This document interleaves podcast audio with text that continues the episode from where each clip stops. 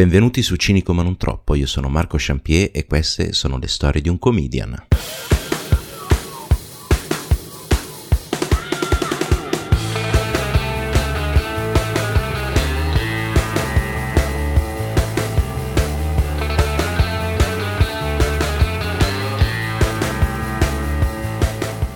Cari cinici e care ciniche, bentornati a una nuova puntata di Cinico ma non troppo. Come vi avevo promesso settimana scorsa, oggi parlerò dell'incredibile storia dell'Isola delle Rose. In realtà con me c'è un ospite particolare, perché io ho scritto la recensione per fotonerd.it e questa persona, avendola letta, uh, non era d'accordo con me proprio sulla storia. Ve la presento, si chiama Silvia Zayak. Ciao Silvia, come stai? Ciao a tutti. Sto bene, tutto a posto. Allora, per chi non la conoscesse, Silvia è una fotografa e è una senior editor di fotonerd.it ed è anche la persona che purtroppo è stata designata a correggere tutti i miei articoli e quindi... e ci metto una vita a leggerli tutte le volte. Eh sì, perché io li scrivo molto lunghi e li scrivo molto male. Infatti ogni tanto mi, mi dice... Ma, ma non scusa, è vero. Ma ma tutto questo paragrafo è una frase unica. sì, questo sì. Eh, ma quante virgole hai messo? Erano in sconto. E quindi, così, poverina, tutte le volte deve subire questa tortura.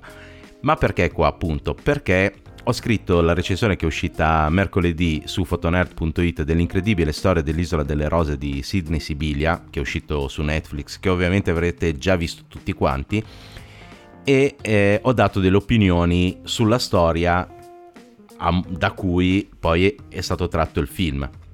Comunque Silvia, parliamo un attimo del, del film così in generale raccontiamo più o meno qual è la storia, no? Sì, ok, penso di essere anche abbastanza adatta perché mm. non so se sentite il mio accento, ma io vivo in un paese che era bolognese fino a una cinquantina d'anni fa, molti si ritengono ancora bolognesi, quindi se grazie alla mia voce vi risentirete un pochino dentro la città, beh, meglio così.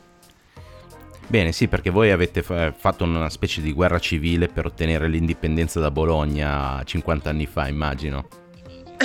no, in realtà no. Semplicemente eh, il mio paese si è sempre sentito bolognese però per stra- una strana questione di eh, equilibrare le potenze bolognesi e modenesi di, di, province hanno deciso che Castelfranco Emilia stava meglio sotto Modena piuttosto che sotto Bologna e quindi è finito sotto Modena. Ah ok, perfetto. Tutta questa storia qua non, non, la sapevo, ma io ero vagamente cosciente che esistesse l'Emilia Romagna fino a che non te l'ho conosciuto, quindi Da questo ah. nasce poi tutto il casino dei tortellini, che non so se sai, i tortellini sono modenesi o sono bolognesi. Guarda, non lo so, perché io la passa ripiena proprio non, non la mangio. Io non riesco a mangiare tortellini, ravioli. No, eh, io, io, sono una bravissima resdora, che è il termine ah. che in zona utilizzano per indicare le persone che tirano la sfoglia e si occupano della cucina, della casa e mi diletto tantissimo a fare i tortellini, che sono un piatto inventato a Castelfranco Emilia. Ah, ok, e quindi adesso sono che all'epoca modenesi. era bolognese. Eh, infatti. Mentre appunto... adesso è modenese, quindi la ricetta è bolognese perché è stata inventata quando era bolognese o modenese perché Modena prendendo Castelfranco ha preso anche il tortellino? Eh, questa qui è una delle classiche domande tipo è nato prima l'uovo o la gallina? No, Te l'ho già detto, secondo me è nato prima l'uovo, perché i dinosauri facevano le uova. Bra- bravissima, era la stessa risposta che, che, che, avrei dato io. Ma torniamo, poi vabbè, poi magari io e te faremo una serie su Masterchef e, e discuteremo di quello. No, ma torniamo al, um, al fulcro di, di questa puntata, ossia l'incredibile storia dell'Isola delle Rose che è appunto questo film di Sidney Sibilia prodotto dalla Groenlandia e distribuito su Netflix che parla di, in modo molto romanzato, nel senso che le cose non sono andate esattamente come si vede nel film, tranne i, diciamo, le cose più, più paradossali. Quelle più paradossali sono vere, tutto il resto è praticamente inventato, o sbaglio? Mm, ma in realtà è abbastanza, abbastanza simile, cioè c'è qualche minuzia, ma alla fine la perdoniamo. Ed è praticamente la storia di questo um, Giorgio Rosa, che vabbè tu non lo sai perché l'ho corretto, però io ho scritto tutto l'articolo chiamandolo Guido Rosa. me ne sono, me ne sono ho detto verifichiamo se, se sto dicendo le cose esattamente come sono, alla fine dell'articolo era Giorgio. e quindi ho dovuto correggere tutto, però vabbè per fortuna c'è il finder di, di, dell'editor che, che mi ha corretto tutto, cioè nel senso sono riuscito a trovare tutti i Guido al posto di Giorgio. Meno male Comunque, che te ne sei questo... accorto tu, se no usciva l'articolo con Guido. Con Guido Rosa, esatto. Comunque questo mm, Giorgio Rosa comincia a pensare nel 56 a eh, farsi uno stato tutto suo, nel senso che in realtà è un po' stufo del, dell'Italia, della mentalità italiana e praticamente dopo 12 anni realizza questa isola che praticamente sono dei piloni di, di metallo con sopra 400 metri quadrati di cemento armato eh, in mezzo al mare. In mezzo al mare in realtà no, è praticamente a 5 miglia dalla costa eh, italiana dove finiscono le acque italiane e cominciano quelle internazionali. Lui 500 metri oltre il confine praticamente costruisce quest'isola di 400 metri quadrati e vuole farla riconoscere come come Stato, no? Come... E, ehm, ovviamente eh, l'Italia non è d'accordo, ovviamente eh, nessuno si accorge, cioè a parte quelli che, che vivono a Rimini, perché lui la, la, la costruisce in linea d'aria con, con, Rimini, a parte quelli che vivono a Rimini, eh, nessuno si accorge di, di, quest'isola finché lo Stato italiano non riceve pressioni per eh, per regolarizzare questa, questa, cosa qua. Lui vuole farla riconoscere proprio come uno Stato a sé stante e ovviamente lo Stato italiano non è d'accordo col principio che eh, un cittadino italiano anche all'estero rimane un cittadino italiano. E questo Giorgio Rosa praticamente cosa fa? Eh, a parte riuscire ad avere l'acqua potabile in mezzo al mare scavando in profondità, ehm, però eh, praticamente si fa una, sua, una moneta delle, di quest'isola delle rose che tra l'altro è una repubblica esperantista dell'isola delle rose. Si fa una moneta sua con un cambio 1 a 1 con la lira italiana. Si fa dei francobolli e eh, organizza un governo interno di uno stato di 400 metri quadrati. Un governo bellissimo composto da cioè è una presidenza del Consiglio dei Dipartimenti con ben sei ministri e di questi sei vi segnalo che due sono donne. Ragazzi stiamo parlando del 68. La prima donna ministro in Italia è stata Latina Anselmi nel 76, cioè dieci anni dopo. E quindi lui era avanti di dieci anni almeno. Sì, sì, sì, sì, tantissimo. E um, cosa succede? Che praticamente ovviamente lo Stato italiano prima ci prova con le buone, lo sommerge di, di carte, finiscono, questo qui è nella storia vera, finiscono in, in tribunale, lui fa appelli, controappelli, ricorsi, mica ricorsi, eccetera, e alla fine eh, lo Stato italiano praticamente lo costringe ad abbandonare quest'isola, gliela fa saltare in aria, o almeno prova a fargliela saltare in aria, in, re- in realtà riescono solo a piegare dei piloni e poi una mareggiata eh, la tira giù definitivamente. Adesso pare che sia in fondo al mare proprio di fronte a Rimini a più o meno 11 km e spicci dalla, dalla riva quindi 11 612 ecco a 11 km e 612 metri se voi andate e vi tuffate trovate l'isola delle rose adagiata sul fondo del mare. Ma il per la precisione a largo di Torre Pedrera ok. eh, ma qui siamo nerd davvero, eh, d'altra parte è foto nerd. Eh sì, esatto, d'altra parte è foto nerd, d'altra parte tu c'hai tipo 12 pagine di, di appunti per smontare. Aspetta che metto i miei occhialini da professoressa. Esatto.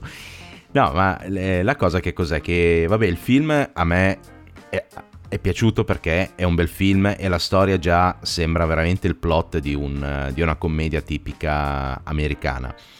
Ehm, il film è comunque realizzato molto bene.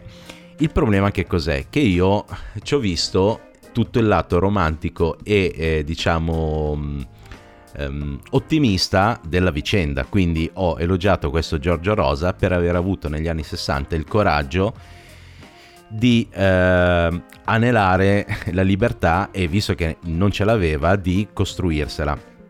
Tra l'altro tema molto mh, diciamo presente oggi visto che sono praticamente dieci mesi che siamo costretti in casa tranne eh, rari periodi, no? Su questo sei, sei d'accordo? Sì, ma ti prego non fare troppa pubblicità a questa cosa, se no a largo di Rimini troveremo piattaforme su piattaforme di tizi Novax senza mascherina. Ah, ecco, perfetto. E mi toccherà ucciderli tutti. Che tentano di tirare sull'isola per fare la loro... il loro stato libero e indipendente. Sì. E niente, quindi io ho, ho, elogiato, cioè perché secondo me è, un, è stato un, uh, un atto cioè, di coraggio nel senso non, ries- cioè, non riesco, non, non, ho le forze, non ho la possibilità di cambiare la mentalità e quello che non mi va bene in quello che sto vivendo, nel mondo in cui sto vivendo, costruisco un mondo nuovo mio. Ok, e da qui è nata la discussione, perché tu in realtà che cosa ne pensi di questa cosa, Silvia? Io penso che sia stata non una persona coraggiosa e anche un po' egoista Ok, è una posizione molto forte. Convengo con te che eh, lui sia un sognatore vulcanico, una persona con tante idee, con l'idea però che le regole esistano per tapparci le ali e non per aiutarci, perché, boh, non so, a quanto pare non gli piaceva molto l'espressione celeberrima della mia libertà inizia, finisce, dove inizia, finisce quella degli altri, ma vabbè. Insomma, eh, lui si trova mm, triste, depresso, vede problemi nella, nella sua quotidianità, si sente con le ali tarpate da politici, da, soprattutto lui ce l'aveva con l'America, e quindi vuole creare questo stato dove cito una frase detta da lui, gli intelligenti potessero comandare e gli idioti servire, che è una frase che eh, potete trovare nel libro L'isola delle rose, che è un libro edito dal gruppo Persiano Editore e c'è anche il DVD con l'intervista fatta all'ingegnere prima che morisse. E, um, lui aveva dinanzi a sé fondamentalmente quattro scelte la prima era quella di chinarsi e di farsi andare bene un mondo che non gli andava bene e sì, effettivamente non era la scelta migliore, che non richiedeva coraggio o altro. Ma arredevolezza. L'altra alternativa, esatto, bravissimo. L'altra alternativa che purtroppo tantissimi giovani stanno prendendo adesso è quella di fuggire all'estero e ehm, lui ha scelto di creare un suo nuovo Stato, probabilmente credendo che l'Italia non fosse degna dello sforzo che serviva per renderla migliore, perché secondo me la scelta più coraggiosa di tutti è rimanere e combattere. Perché è vero che lo Stato siamo noi e ci dobbiamo impegnare e non arrenderci a come stanno le cose, colpevolizzando gli altri, perché dire è colpa degli altri se fa tutto schifo, cacchio, è facilissimo, cioè è colpa degli altri, non è colpa mia, io sono il santo e vado a fare un'isola dove le persone intelligenti potessero procedere e gli inetti fossero cacciati. Sì, questo qui convengo con te, è un discorso un po', un po troppo estremo, un po' troppo di, di destra nel senso... Ah, ma sono parole sue? Sì, sì, sì, sì, sì, sì, no, no. Lo so che non, sono, che non le hai dette tu, non le, ho, non le ho dette io, sono parole sue, è un discorso molto di destra, come ad esempio anche il fatto della... cioè che è verissimo che la mia libertà finisce dove comincia la tua o viceversa. E, ehm, e questa è una cosa che spesso ci, ci, si dimentica, nel senso che la libertà ha dei confini ben definiti che sono quelli della libertà altrui come ad esempio la normalità, la normalità dei confini ben definiti, cioè nel senso la normalità è quantificabile, o sbaglio? Cioè nel senso eh, sì, quello che... assolutamente. Eh, quello che voglio dire per spiegarmi meglio con, eh, con chi ci ascolta è che se io sposto i mobili in casa mia perché voglio riarredare la casa, è normale, giusto? Sì, certo. Se sposti... Sto cercando di capire dove vuoi andare a parare. No, è, è semplicissimo il discorso. Se sposti i mobili eh, alle 3 del mattino non è normale. Cioè, spostare i mobili è normale, farlo in un orario in cui i vicini dormono, quello di sotto dorme, non è, non è normale. Cioè, io sono libero di spostare i mobili di giorno quando non rompo le palle a nessuno, ma se li sposto di notte non sono libero di, di farlo, o sbaglio? Eh, ma questo va a ledere la mia libertà personale. Cioè, tu stai cercando di dirmi che cosa io devo fare a casa mia. Cioè, non spostare i mobili alle 3 del mattino. Esatto. Tu mi stai vietando di fare qualcosa. Attenzione, sono fortemente ironica in questo momento. Ah, ok. Ah, no, mi stai no, vietando, stai ledendo le mie libertà mm. all'interno del mio territorio. Ma infatti, ma sì, ma il tuo territorio non è un territorio astratto che vive tra le nuvole, che vive nella terra dei funghi di Super Mario Bros. cioè, nel senso, è, è un territorio che è circondato da altri territori con... Ma cioè, non solo circondato, ma, ma ci sono altri territori sia sopra che sotto. Eh, certo. Quindi... Eh, quindi sta, sta cosa qui della della libertà eh, personale, secondo me, è importante. Lui, secondo me, è andato a cercarsi un, uh, un suo territorio libero dove pot- poter spostare i mobili alle 3 del mattino senza che nessuno avesse niente da ridire, perché poi succedono le stragi di erba, per, per dire se sposti i mobili alle 3 del mattino e dici no, io posso fare quello che voglio in casa mia. Cioè, fino, fino, a un certo punto, cioè nel senso puoi fare la pipì, non puoi fare la pipì dal balcone. Già, io ho imparato ad dire. ascoltare la dubstep grazie al mio vicino di casa, che tornava a casa alle 6.30 del mattino e io mi mm. preparavo per andare a tirocinio con lui che ascoltava la musica per andare a letto. Eh, e questo qua, cioè nel senso ora, eh, adesso non ti conosco così bene, ma immagino che comunque non ti avrei, cioè non ti ha fatto piacere. No, ma in realtà col fatto che stavo, cioè ero già sveglia, glielo lasciavo mm. fare, se no qualche busto sul eh, capito, muro però... se l'è beccato qualche volta.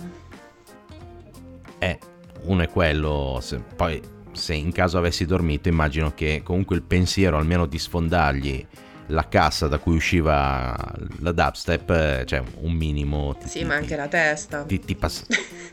eh, eh, esatto, anche, anche la testa. Così. Per cui tu hai questa visione dove lui ha mancato un po' di coraggio, ha mancato... cioè nel senso ha, ha fatto una scelta facile. Sì, ma anche poco programmata sul lungo termine. Cioè tu vai a vivere in un posto in mezzo al mare dove non puoi coltivare niente, non puoi... cioè lui aveva questa idea di eh, fare quattro piani e di a- aprire un po' i piloni sul lato e quindi in totale tipo sarebbe arrivato alla magica cifra di 800 metri quadri. Ma a parte il viverci d'estate perché i romagnoli andavano in barca e si prendevano il caffettino lì, cioè eh, che progettualità a lungo termine puoi avere con un, una cosa così, cioè non hai neanche il tuo orticello per i pomodori perché sei in mezzo al mare. E soprattutto sei sul cemento. Però eh, magari non aveva neanche, mh, mm, cioè non è che non avesse pensato a lungo termine, magari era solo quello che credo io, eh, un, uh, un gesto di sfida. Sicuramente. Un, uh, Sicuramente. Per appunto far cambiare le cose. Quindi secondo me non è scappato, è... Diciamo che ha, ha lottato a, a ha puntato i piedi, sì, ha lottato a modo suo. Poi io, cioè, nel senso, io non, non lo conosco, mm, ho visto il film, ho letto qualcosa su, su internet, su, su, questa, su quest'isola delle rose, quindi non posso giudicare effettivamente le sue azioni o le sue intenzioni. Però boh, io l'ho presa come appunto un... Un, un cioè, nel senso, un una manifestazione molto grossa eh, di, di, di, di, un suo disagio. E sono sincero a, me stupisce che nel 2020 non ci ricordiamo cioè nessuno si ricordi di, questa impresa che secondo me è, è, epica. Sì e no nel senso che eh, quello che si vede anche dal film è come la popolazione ha preso questa iniziativa, cioè l'hanno vissuta come una Woodstock l'anno prima. E quindi sono andati in questo posto per divertirsi, svagarsi, cosa che mm, fanno tuttora a Rimini. Mm, nessuno va a Rimini, in pochi vanno a Rimini per guardare delle mostre o altro, vanno per divertirsi. Quindi era semplicemente un territorio dove divertirsi, mm, non dico sballarsi perché non c'ero, quindi non so se girassero droghe o altro, però insomma per stare fuori dalle regole in un posto proprio come Woodstock. Beh, um, sì, nel senso se, se, lui lo permetteva assolutamente sì, ma cioè, nel senso come, cioè, come se uno apre una discoteca e, e cioè, senso, tu critichi il fatto che la gente, eh, ma vanno lì solo per divertirsi, ascoltare la musica. È una discoteca. Ah sì, sicuramente è quello per il quale è stato... Sì, sicuramente dietro c'era un sogno più grande, però è stato fatto da un lato una grande opera mediatica. Eh, spacciandolo come aveva intenzione di aprire una bisca clandestina, il night, eh, spaccio di droga, era un porto per i sottomarini russi, ah ma c'è l'Albania di mezzo, ah, perché... E poi semplicemente è stato un po' creduto un, come un pazzo perché adesso l'hai sentito questo bellissimo pazzo che abbiamo qui eh? Pazzo. mezza pizza in mezzo sì. in mezzo alla piazza mezzogiorno e mezzo sì adesso si, no, si, si, si intrasente la, l'accento di quelle parti lì mm, mm sì. E quindi poi è stato dimenticato in fretta, ma mh, mm, pazzo non lo era perché come hai detto tu cioè, ci ha messo dieci anni prima di pianificare tutto, chiedendo consigli a un professore di diritto internazionale del, dell'Università di Bologna, eh, a magistrati, a ufficiali, quindi insomma c'era un'attentissima pianificazione dietro. Così a grandi linee eh, cioè non era una roba da cioè non è che dice mi, mi, mi, costruisco la casa sull'albero o monto un mobile dell'Ikea. Cioè figa, era costruisco un'isola finta in mezzo al mare. D'altra parte tu hai mai sentito parlare della Repubblica di Bosgattia? no quello no. E da, della Repubblica dei Piani Sottani? Mm, me l'hai accennato tu mm, ma no non ho eh queste azioni di persone da sole tendono a perdersi nella storia, classificati come mm. pazzi, come ribelli, come dissidenti. Alcuni di quelli che ti ho nominato proprio normali non erano, eh? perché la Repubblica di Posgattia, che è durata sì. dieci anni, ah, era su un'isola in provincia di Rovigo e l'ha fondata Luigi Salvini ed era un ristoro. Ma, parente? Uh, non lo so. Ah, ok. sì, ha fatto un territorio a Rovigo libero da... Vabbè, niente, lasciamo stare. Ed era un'isola dove non erano messe le donne e la gente ci andava per oziare, riposare, pescare. Avevano anche i loro piatti tipici e le loro monete ed è campato fino, cioè questo regno è durato fino a che non è morto Salvini. E invece la Repubblica dei Piani Sottani... No, non quello... No, Cioè, non è morto Salvini, ma diciamo il nome perché sennò la gente qua si emoziona per niente. Stavo cercando di essere il più politicamente corretta possibile.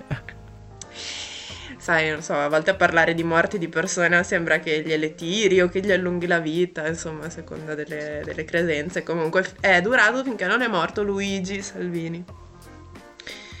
E invece quell'altra, la Repubblica dei Piani Sottani, è degli anni 50 e questo tizio, Michele Mulieri, classe 1904, era andato in guerra, era tornato mezzo disabile e non riusciva ad, att- ad adattarsi in uno stato che, esattamente come Rosa, sentiva ostico, e quindi ha fondato in Basilicata vicino a Grassano questa repubblica autoproclamata, sì, con mille peripezie eh, e deliri vari, ma anche di questi due non se n'è trasmessa assolutamente memoria. Ok, questi due sono più opere di pazzi squilibrati.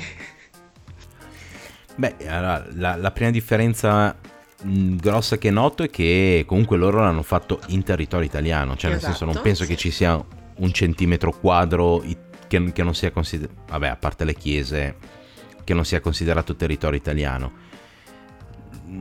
Rosa l'ha fatto fuori, cioè nel senso in un territorio libero che sono le acque internazionali. Mm-hmm, cioè, creandola Quindi, addirittura. In teoria, esatto, creandola. Quindi in teoria mh, le storie sono uh, cioè, leggermente diverse. Questi qua si sono appropriati di un territorio che non era loro. Cioè, è come se io adesso vado qua al parco che c'è dietro casa e dico, eh, adesso questo qui è il mio territorio. È, è, è, la Esatto, è la Repubblica di Champier. Cioè, Bellissima! Fa... Datemi il passaporto che ti vengo a trovare. Aspetta, sono ammesse le donne o possono andarci solo gli uomini per pescare come nella Repubblica di Bosgattia o Bosgattia? No, vabbè, io cioè, dov- dovrei chiedere a- alla mia prima consigliera se sono ammesse altre donne.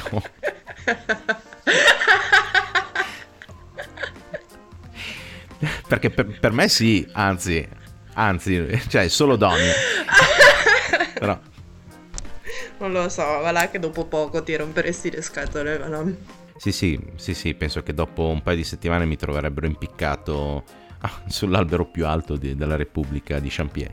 Però... Quindi non includere alberi nel tuo magnifico territorio. Eh no, vabbè, è un parco. Ah, Quindi un parchetto.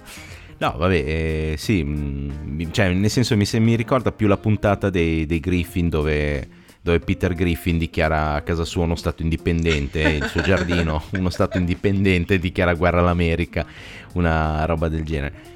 In realtà sembra una cosa rarissima, invece ci sono tantissime micronazioni, eh, sia a carattere ludico, sia a carattere politico. Ci sono tantissime persone che provano a crearsi, forse perché non trovano un proprio posto nel mondo e quindi anziché crearselo si creano un mondo, tipo tutto intorno a te, cioè si disegnano il cerchio alla Ennio Doris.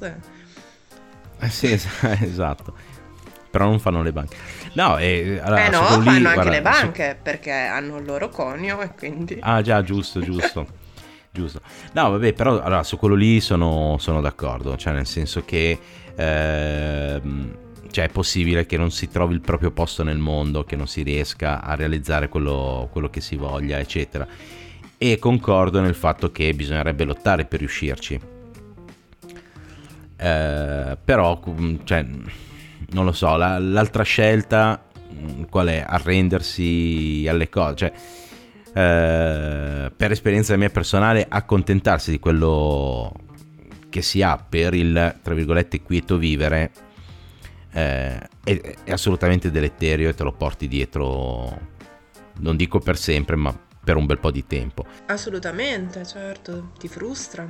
Eh, esatto, è molto frustrante cercare di cambiare le cose, a volte hai la sensazione di combattere contro i mulini a vento o comunque di essere troppo piccolo per riuscire a cambiare le cose, quindi tenti di costruirti il, il, il tuo spazio. Cioè, non, nel, sempre, nel, senso non mi sembra una, una roba così eh, egoista, cioè, a meno che non lo fai sulla pelle degli altri. Che qui si torna al discorso della libertà personale. perché ti costruisci il tuo spazio, hai detto bene. Ed è già in questa definizione il concetto di egoista. Sai, io sono una scout. E da che, sono, da che avevo 8 anni, mia, mia nonna mi ha iscritta negli scout che avevo qualche mese, quindi quando avevo 8 anni mi hanno presa. E una filosofia eh, importantissima è una frase che ha detto il fondatore, che è Sir Robert Baden-Powell, poco prima di morire, nel suo ultimo messaggio agli esploratori, ed è cercate di lasciare questo mondo un po' migliore di come lo avete trovato. Non servono grandi cose, cioè non hai bisogno di eh, fare la rivoluzione e fondare la tua nazione, ma c'è tutta una serie di piccole cose che puoi fare per lasciare ai tuoi amici, ai tuoi figli, al tuo vicino di casa che ti ascolta la dubstep alle 6 del mattino, un mondo leggermente migliore. Che va dal raccogli la cartaccia al piccolo spoiler. Io ho fatto gli scout per 20 anni e non ho mai una vecchi- eh, aiutato una vecchina ad attraversare la strada. È una cosa che succede solo nei film. E non andiamo a vendere porta a porta i biscottini. Non succede sono tutti falsi miti E però, mh, cioè, questi qui sono piccoli gesti che migliorano, diciamo, momentaneamente il tuo mondo. Eh, sì e no. Il semplice uscire di casa con un sorriso, che come Sì. sai, grazie ai meravigliosi neuroni a specchio, se sorridi a qualcuno, in genere questa persona ti sorride. Ok, forse se sei bello succede un pochino più spesso, se sei un cesso atomico, magari no. Però insomma, Sì, e l'altro anche se non mi offendi va bene, eh. Ma non parlavo di te! Cioè, ah, ok.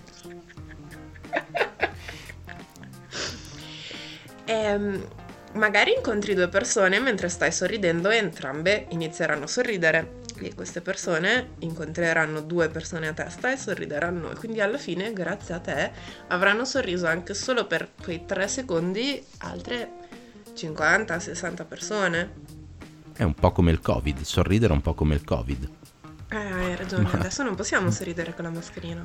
Però, boh, non, non lo so, secondo me, cioè, a volte le, le manifestazioni, quelle più eclatanti, fanno eh, più rumore di, di un sorriso. Mm, hai ragione, fa più rumore un albero che cade rispetto a una foresta che cresce.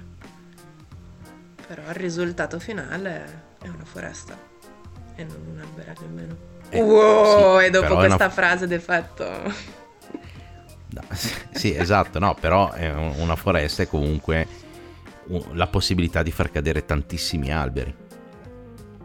Cioè, una volta che la foresta è cresciuta. Sì, ma viva l'ottimismo. E quindi... E quindi, eh no, vabbè, eh, sì, no, è un discorso ottimista, cioè nel senso, e quindi fare un casino della Madonna poi con tutti quegli alberi che cadono. Sì, beh, poi a parte che non, non- cioè nel senso, poi nessuno ti caga lo stesso perché abbiamo visto que- all'inizio di quest'anno quando stava bruciando l'Australia che Esatto. boh, la gente pensava ai koali a cotti. Lasciando perdere i koala, tornando al discorso, al discorso principe, comunque tu, vabbè, oh, giustamente mi dice, cioè nel senso nella tua invettiva contro il, il gesto eclatante di, di, di Giorgia Rosa, dicevi che comunque in Italia esistono altre micronazioni, sì perché poi alla fine lì l'isola delle rose era, cioè, è stata considerata una micronazione più che un'isola nel dibattimento che ne, che ne è venuto fuori eh, tra l'Italia e appunto Giorgio Rosa. Però in Italia effettivamente esistono delle micronazioni, ma anche in Europa esistono delle micronazioni come appunto il Principato di Monaco, il Vaticano, Liechtenstein, il Liechtenstein, San Marino. il San Marino. Questi sono, sono particolari, nel senso che oggi documentandomi un po' su- sul problema spinoso che hanno dovuto affrontare per, per capire se fosse uno Stato indipendente o no, eh, mi sono imbattuta sulla Convenzione del 93, del 33 sui diritti e sui doveri degli Stati, che è stata firmata a Montevideo. E l'articolo 1 dice che nel loro caso uno Stato, ai sensi del diritto internazionale, è un territorio con confini precisi. E ok, su questo non ci piove. Che ha la capacità di entrare in relazione con gli altri stati. E... Ok, sì, non erano muti. Che abbia un governo effettivo, sì, e indipendente. Mm. Nel caso di Rosa, sì. Cosa vuol dire indipendente? Eh, infatti mi stavo chiedendo perché, cioè, nel senso, tu prima, ad esempio, dicevi che lui comunque non avrebbe potuto coltivare, eccetera. Io pensavo che comunque sarebbe stato sempre dipendente dalla terraferma. Eh no, non potendo produrre. Quello è un'economia dipendente. Sì, sì, no, dico l'economia comunque sarebbe stata dipendente dalla terraferma e avrebbero potuto benissimo schiacciarlo con uh, embarghi, con uh, Come tassazioni. in effetti hanno fatto, perché l'hanno embargato e quindi se lo sono ucciso con quello che eh, gli storici hanno definito come la prima e unica guerra d'aggressione dell'Italia repubblicana. Sì, che è una cosa che fa ridere, cioè nel senso che l'unica guerra di aggressione dell'Italia è stata contro un pezzo di, di, di cemento, 400 metri quadrati di, di, cemento in mezzo al mare. Cioè. Eh sì, eh, siamo formidabili e una potenza militare meravigliosa negli ultimi anni. Sì. No, comunque Meglio dicevi così, un governo eh. indipendente. Eh, sì, sì, sì, sì, Nel senso che deve avere un ord- ordinamento originario e che, momento in cui mi faccio la fica, trae la sua forza giuridica da una propria Costituzione e non da quella di un altro Stato o dal suo ordinamento giuridico. Questo è indipendente dalla dimensione, quindi anche se sei 4 metri quadrati sono cazzi tuoi, però va bene, o dalla popolazione, nel senso che una volta che ce n'è uno, e l'isola delle rose ne aveva uno, sei a posto. Questo genera tutto il problema di quelli che vengono definiti stati esigui, come ad esempio San Marino o il Principato di Monaco, che dipendono da stati terzi per le loro relazioni internazionali. Quindi per la dottrina, proprio per essere fini, fini, fini, fini, non sono stati dichiarati soggetti di diritto internazionale. Beh, infatti, ora, mm, San Marino cioè, non, non, può dichiararsi, ma come il Vaticano, non è che possono dichiararsi esattamente indipendenti, cioè non è che hanno un aeroporto loro o, mm, o cose del genere. Cioè, Beh, nel senso, indipendenti comunque... fino a un certo punto, alla fine hanno il loro conio. Hanno la loro costituzione. I loro lockdown, i loro coprifuoco. sì, che poi, esatto, che magari a San Marino come dicevamo l'altra sera è stato bellamente ignorato perché comunque non essendo stato italiano non hanno fatto il, copri, il coprifuoco. No, l'hanno fatto un gente... orario diverso, quindi la gente di Rimini sì. andava a fare aperitivo a San Marino perché eh, mentre in Italia dopo le 6 dovevi chiudevano i bar, lì invece continuavano, quindi tornavano a casa alle 10 che disgraziati. E infine l'ultimo punto è che abbiano una sì? popolazione permanente. E se questo sull'isola delle rose era dato da eh, Bernardini, si chiamava se non mi ricordo male. Sì, il naufrago. Mm, esatto. Sì, perché mh, mm, lo spiego per chi magari non, non, lo sa o non ci ha fatto caso nel film, eccetera. L'unico vero, l'unica vera persona che effettivamente abitava sull'isola delle rose era questo Pietro. Uh, tizio. Esatto. tizio, esatto, chiamato anche per gli amici Pietro Bernardini, che praticamente eh, lui viveva sulla sua barca e durante un naufragio è fortunatamente approdato all'isola delle rose, quindi comunque un'it- un'utilità ce l'aveva, se no ha fatto un upgrade da una barca di un metro quadrato, è arrivato a un un quadrato di cemento di 400 metri quadrati. Wow. Esatto. E, ehm, è arrivato appunto durante il naufragio, è arrivato sull'isola ed è stato l'unico che ci ha sempre vissuto. Esatto. Ma non ha fatto parte del governo però. Eh, non era donna. No. Ah già, giusto. giusto eh, questo sessismo dell'isola delle rose mi sta distruggendo. Eh, d'altra parte si chiama isola delle rose, non isola dei cactus. Eh. Giustamente. o delle zucchine. Però eh, sì, c'era solo lui che abitava in modo permanente su, su quell'isola perché Giorgio Rosa e gli altri comunque andavano e venivano. Che poi è strano perché eh, se ci pensi, cioè Rosa ha fatto uno stato dove potesse vivere libero per poi non viverci. E infatti quello qui torniamo alla mia cosa che è stato più un atto di mm, una manifestazione di di cosa.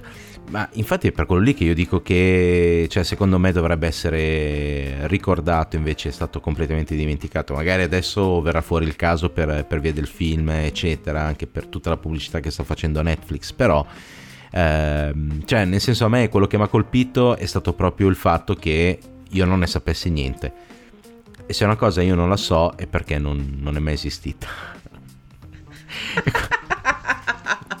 infatti la fisica quantistica non quindi esiste. Fino a tre mesi fa non mi conoscevi e quindi io non esistevo. Esatto, sì, sì. E sei... tu, Pietro ma... Rossi, che ci stai ascoltando, non ti conosciamo, quindi mi dispiace, ma non esisti. Ma esatto, sì, perché io vedo la mia vita esattamente come un film o come una serie tv molto lunga. In... Tu sei uno dei personaggi che è stato introdotto nell'ultima stagione. Che wow. devo dire. Beh, paragone. Eh sì, eh sì, devo dire che comunque l'ultima stagione diciamo che è stata una delle peggiori fatte finora, cioè, nel senso un, un, un po' per tutti, però però io sì vedo la, la, la, vita così. No, vabbè, a parte, a parte, gli scherzi, cioè nel senso il fatto che comunque, cioè io che sono in giro, i miei genitori eccetera, e loro non, cioè, non è che non se lo ricordavano, proprio non lo sapevano. Mm-mm, sì, è vero. Di di questa storia qui e è quello lì che mi ha lasciato eh, stranito, nel senso perché è stata un'impresa, sempre dal mio punto di vista, abbastanza epica e secondo me valeva la pena di ricordarla almeno a livello simbolico. E invece è stata completamente dimenticata. Vabbè che poi tutta la storia, cioè nel senso, eh, tutta, cioè alla fine quell'isola lì cos'è durata? Tre mesi, sei mesi? che poi in realtà no, perché ehm, sono... Dunque, loro hanno fatto le prime ispezioni, hanno iniziato a costruire, gliel'hanno bloccato perché l'Italia ha ordinato la rimozione perché erano d'ostacolo alla navigazione e quindi si sono bloccati nel 62. Poi nel 64 sono ripartiti, ultimando la struttura portante il 14 luglio del 64 e poi l'hanno abbattuto nel febbraio-aprile del 69, quindi in realtà è durato anche 5 anni, quasi 5 anni, insomma non è poco. Eh no, infatti, infatti non, è, non, è, mm, non è affatto poco. E il fatto che sia stato tutto dimenticato, boh, cioè è almeno stata, a livello simbolico... È stata catalogata come una bravata, come una bravata stagionale eh, durante i moti del 68, durante le occupazioni, durante... Devo dire che in realtà, cioè io ero partita prima di vedere il film molto sicura di quello che pensavo. Poi, cioè, me l'hanno venduta bene. Nel senso che mi sono leggermente ammorbidita sulle mie posizioni e da un lato sì, c'è ehm, questa atmosfera un po' sognante che mi manca tantissimo di Bologna. E in un, pa- in un paio di momenti ho anche sorriso, cioè adesso senza spoilerare tutto il film. C'è un momento dove lui e il suo amico osservano dei lavori e lui è in piedi nella classica posizione dell'umarel. Sì. Che guarda i che lavori. Che è molto milanese. No, Umarell non è milanese. No, come non è milanese l'Umarell? No. Questa qui è, appropaz- è appropriazione no, culturale. No, no, no, no, Umarell con la mm. S plurale perché fa più fico che mm. è entrato ufficialmente nello Zingarelli del 2021 mm. è bolognese e viene da Umarels, che è un romanzo scritto da Danilo Masotti, bolognese, mm. nel 2007 e da allora è entrato di prepotenza nel, nel lessico comune e lui faceva proprio l'Umarel bolognese, perfetto. Ah, eh, questa qui, guarda, non, non la sapevo. Io appunto pens- ero straconvinto che umarell fosse una, un'antica parola milanese per dire quello che guarda.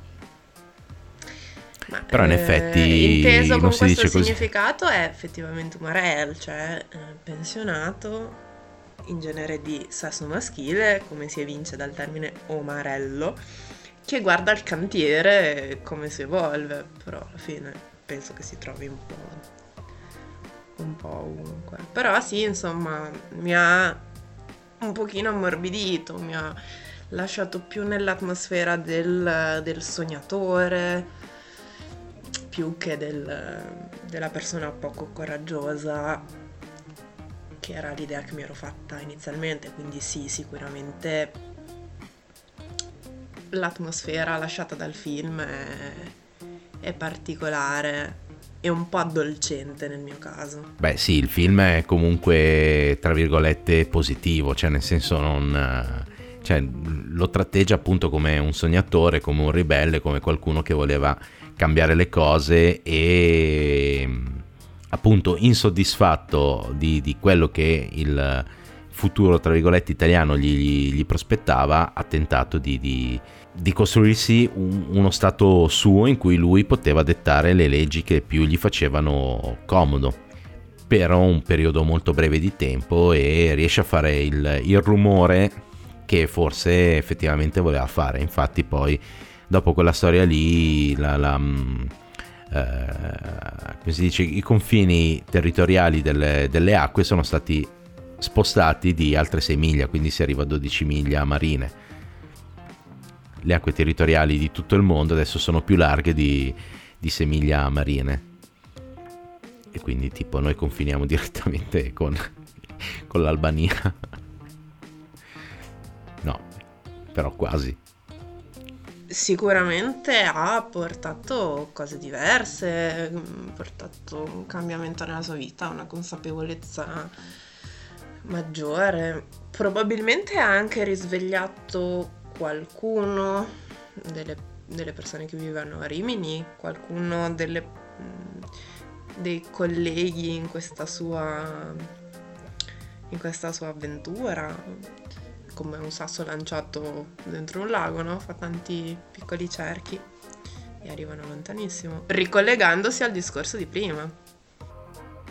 Sì, quello del sorriso che, che, che si diffonde a macchia d'olio. No. Sembra una malattia.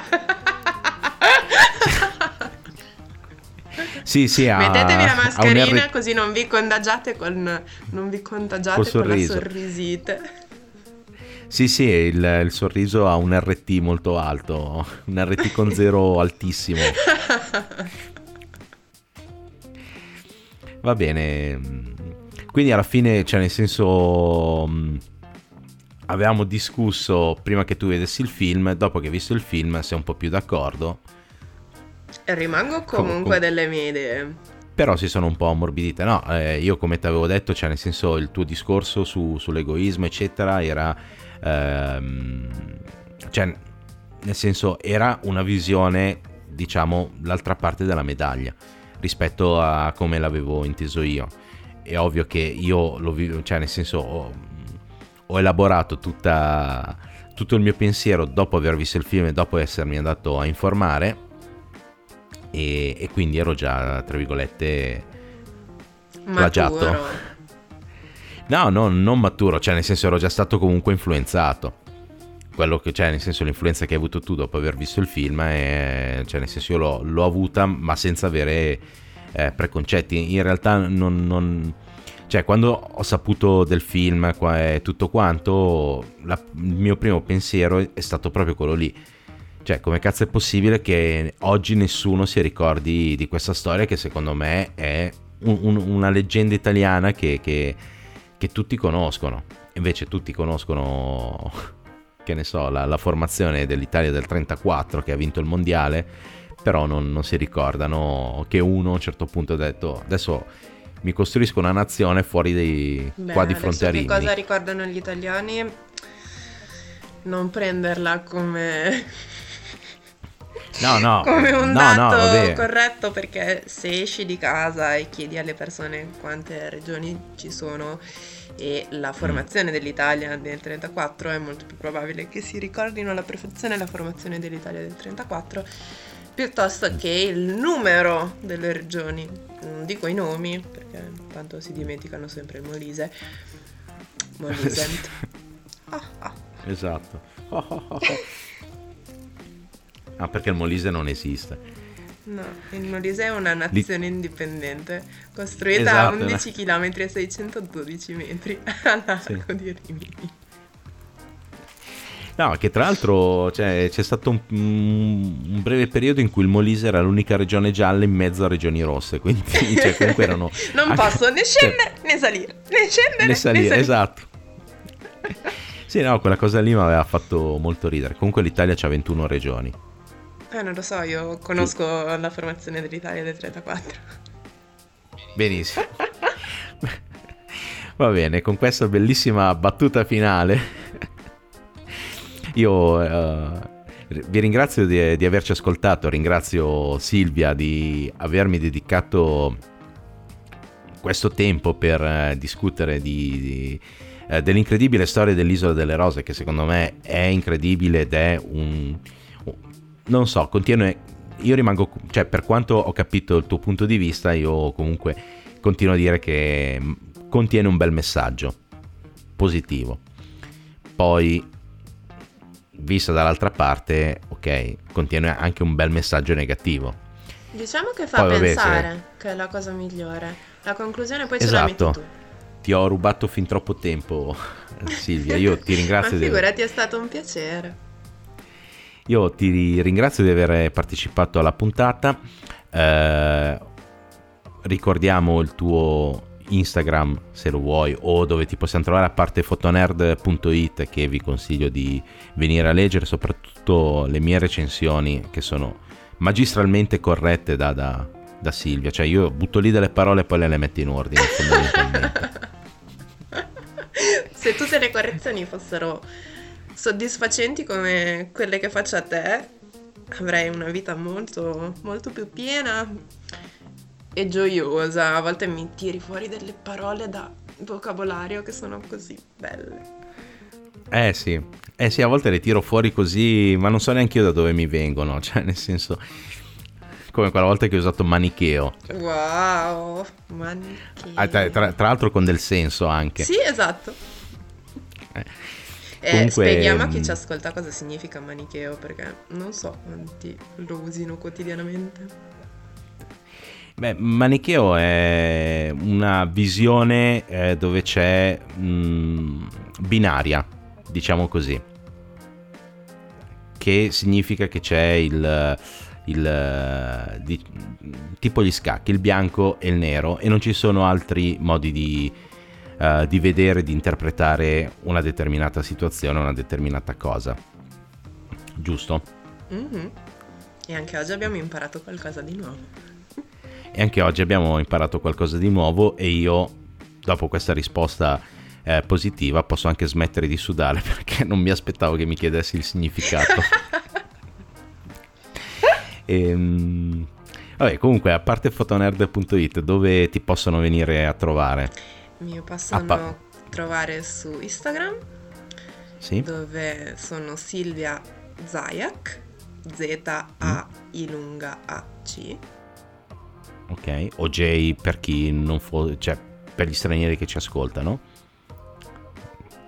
Eh no, bisogna specificare perché per tanti la I lunga e la Y. Sì, ho passato 28 anni di vita a ripetere che la I lunga è quella che sulla tastiera trovate tra la H e la K. Ok. Sì, ci state guardando tutti. sì, sì, infatti anch'io ho guardato se... C'è la tastiera davanti, ho guardato se era tra l'H e la K. in effetti è lì. Dopo 28 okay. anni ho imparato, dov'è tranquillo. Va bene Silvia, io uh, ti ringrazio, ringrazio tutti quelli che ci hanno ascoltato, ovviamente tutti i riferimenti di Silvia li trovate eh, nella descrizione dell'episodio anche i, i, miei social su cui seguirmi se avete voglia di seguirmi se no non fa niente eh, che sono beh, Instagram at MrCreddy e, e Telegram cinico ma non troppo se volete commentare gli episodi. Io e poi vabbè ovviamente tutti i diffusori di, di podcast per, eh, per, seguire Cinico ma non troppo io vi ringrazio ci sentiamo giovedì per una nuova intervista cinica e per il momento sigla